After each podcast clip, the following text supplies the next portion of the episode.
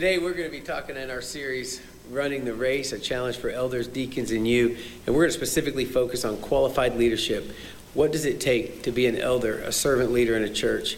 In a letter to a young presbyter named Nepotian, dated AD 394, Jerome rebuked the churches of his day for their hypocrisy in showing more concern for the appearance of their church buildings than the careful selection of their church leaders.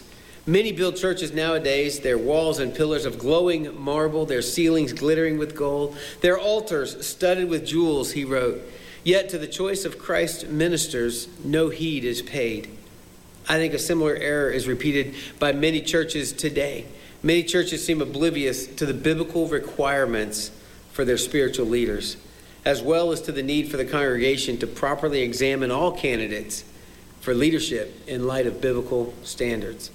Alexander Strauch, in his book Biblical Eldership An Urgent Call to Restore Biblical Church Leadership, says this on the need for qualified elders. The most common mistake made by churches that are eager to employ eldership is to appoint biblically unqualified men. Uh, because there's always a need for more shepherds, it's tempting to allow unqualified, uh, unprepared men to assume leadership in the church. This is, however, a time proven formula for failure. A biblical eldership requires biblically qualified elders. He continues The overriding concern of the New Testament in relation to church leadership is for the right kind of men to serve as elders and deacons. Now, let me be clear here. The offices of God's church are not honorary positions that are given to individuals who have simply attended church faithfully over the years or, or, or for nice men who are in their senior seasons of life. They're, they're not board positions to be filled by our good friends or rich donors or charismatic personalities. And also, you don't have to be a Bible college or seminary graduate to be an elder or a deacon. You see, the servant leader position for both elders and deacons, they are open to all who meet the apostolic biblical requirements. And the New Testament is unequivocally empathetic on this point. And we should be as well. Paul wrote to the church in Ephesus that was having some troubles at the time in 1 Timothy 3 1 through 7, the qualifications for overseers. Let's look at that. 1 Timothy chapter 3, verses 1 through 7. The saying is trustworthy. If anyone aspires to the office of overseer, he desires a noble task. Therefore, an overseer must be above reproach, the husband of one wife, sober minded, self controlled, respectable hospitable, able to teach, not a drunkard, not violent, but gentle, not quarrelsome, not a lover of money. He must manage his own household well, with all dignity, keeping his children submissive. For if someone does not know how to manage his own household, how will he care for God's church? He must not be a recent convert, or he may become puffed up with conceit and fall into the condemnation of the devil. Moreover, he must be well thought of by outsiders, so that he may not fall into disgrace, into a snare of the devil.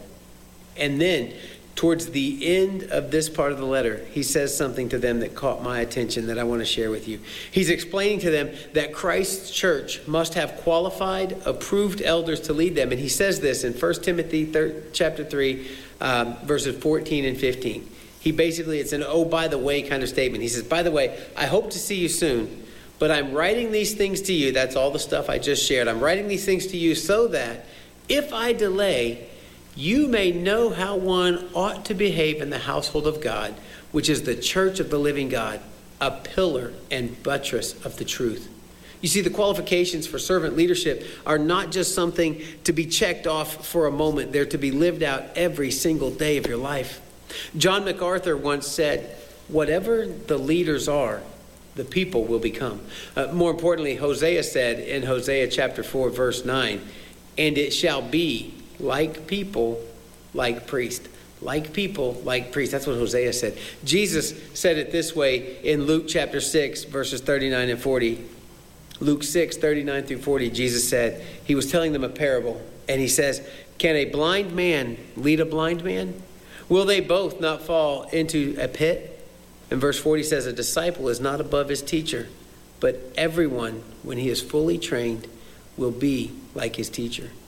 Brothers and sisters, Biblical history demonstrates that people will seldom rise above the spiritual level of their leadership. Uh, because people are like sheep. Remember, we're sheeple. The shepherd elders have a powerful impact on the behaviors, attitudes, and thinking of the people. That's why it's important that we understand the qualities that an elder should have. That's why we have to do our part as Christians to know these qualities. We have to do our part as Christians and be accountable to the men in leadership if they don't possess these qualities. Folks, if an elder has a contentious spirit, the people will inevitably become contentious. 1 Timothy 3 says that. If the elders are inhospitable, the sheeple will become inhospitable, unfriendly, unwelcoming, cold. Titus 1 8 refers to that. If the elders have a love for money over a love for the Lord, people will become lovers of money if the elders are not sensible, balanced, self controlled, their judgment will be characterized by ugly extremes, which will cause the sheeple to be unbalanced. Again, that's from 1 Timothy chapter 3. You see, if the elders aren't faithful to God and their wives, they will subtly encourage others to become unfaithful. If the elders do not faithfully hold to the authority of the Word of God, the people will not hold to it either. If we want our churches to be spiritually fit, we must require our elders to be spiritually fit. Something to remember here is this. First off, I'm in no way saying or implying that the men in leadership at Huntsville Christian Church do not possess these qualities. They do possess these qualities. I want you to know that. Uh, but I think in order for all of us to do our parts well, we need to know as individual Christians what is required of us. And remember, there's God's part, your part, and my part. We all have a part. We all have something to do as Christians. And if you're not involved in a servant leadership position here at Huntsville Christian Church, then your part is to know the qualifications and make sure that the men affirmed to these positions hold to those qualifications. That's your part. This series is called Running the Race, a challenge for elders, deacons, and you. And here's the thing about accountability we are made to be accountable for what we know. Now that the qualifications of an elder have been explained to you, you, individual Christian, have to do your part. You see, you are the one who affirms these men to be elders and deacons. If you do not commit to grow in God's word, to study these qualifications, to understand them, to get to know the men appointed to these positions for accountability, for service, for love, if you don't do that and you still circle yes on the ballot, shame on you. One of the most heartbreaking things I hear is when someone says to me, I don't even know who my elder is. Well, how'd they get to be an elder then? I realize it's an exaggerated example, but I think you know what I'm saying here. Let's take this just a little bit deeper. The scriptural qualifications of an elder, I think, can be divided into three broad categories moral and spiritual character, the abilities, and then the spirit given motivation. I want to talk about those. We're going to dig deeper into them, and we're going to start with the moral and spiritual character of an elder. Now, here we go. The moral and spiritual character of an elder, those qualities of an elder stress the following things integrity, self control, spiritual maturity. You see, since elders are to govern the church body, they themselves must be self controlled in the use of things like money and alcohol and in the exercise of their pastoral authorities. And since they're to be models of Christian living, they must be committed to their own personal spiritual growth. They must be committed to grow. They must be lovers of good things. They must be hospitable. They must, and morally, they must be above reproach before the non Christian community. If in the servant leader role, they should focus on relationships, skills. Shepherd elders must be gentle, they must be stable, they must be sound minded, uncontentious. Something else to remember. Something I have to tell myself a lot angry, hot headed men hurt people. So an elder must not have a vindictive spirit or be quick tempered or self willed. An elder also must not be a new Christian. He should be spiritually mature, humble, time proven, a disciple of Jesus Christ. The next qualification category that I want to talk about comes in abilities. Uh, there are basically three requirements that address the servant leader's abilities to perform the task of elder. In short, he must be able to manage his household well. He must be able to provide a model of Christian living for others to follow. And he must be able to teach and defend the faith. If a man cannot maintain his household, how can he maintain the church of God? I say to men all the time, your first ministry is to your family. Uh, back in the day, the Puritans actually referred to the family as the little church. We must make sure that we are serving and leading the little church well so that we can in turn lead and serve God's church well. In that, an elder must be an example of Christian living, not only to his family and the, the, to the church that he shepherds as well, but also to those outside of the church. You see, the servant leader must be an example of Christian living that other people will want to follow.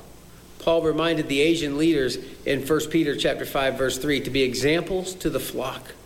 I believe that the greatest way to inspire and influence people for God is through personal example. Let them see your character. Let them see your deeds, not your official title or position.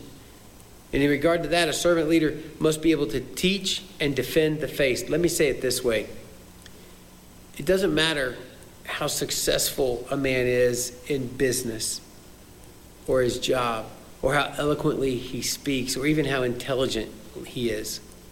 If he isn't firmly committed to historic apostolic doctrine and able to instruct people in biblical doctrine, he doesn't qualify as a biblical elder.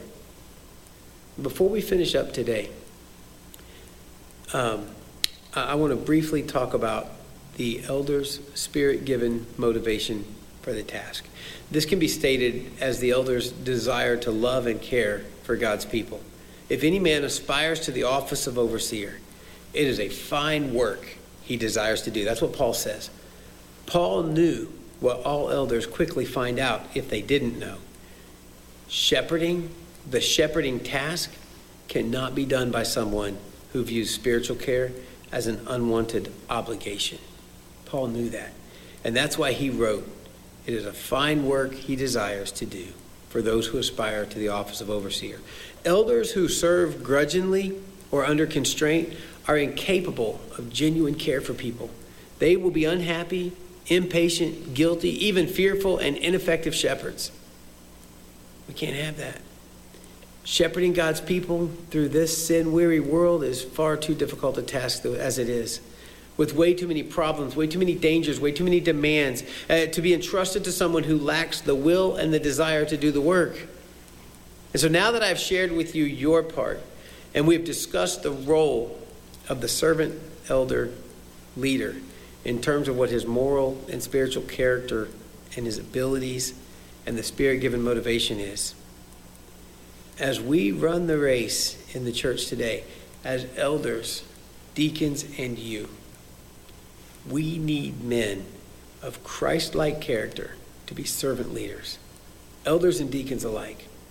And we, you, need to examine these men. We need to examine them well before appointing them into these positions. That's our part. I pray that this past week you've done your part well. If you haven't, it's not too late. Make a point to get to know the elders and deacons of Huntsville Christian Church personally. Remember, we are not meant to be alone. We are not meant to serve alone.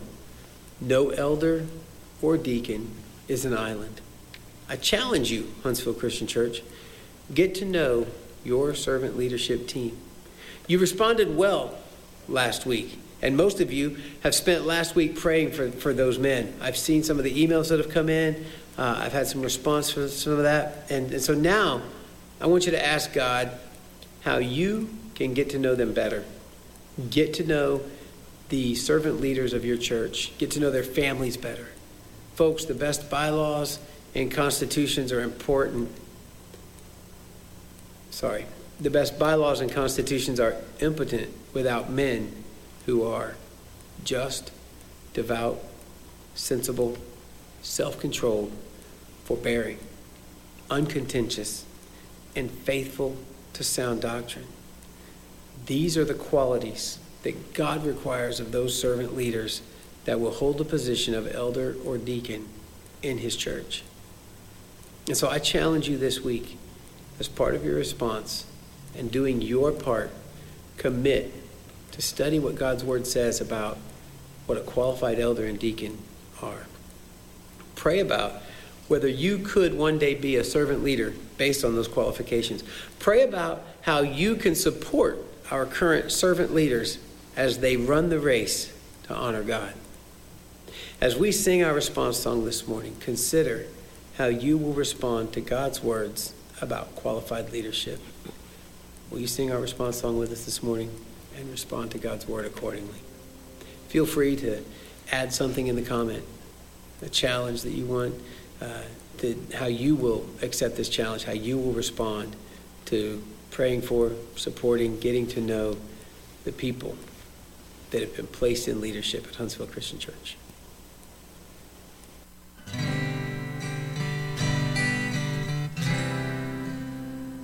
We lift our voices, we lift our hands.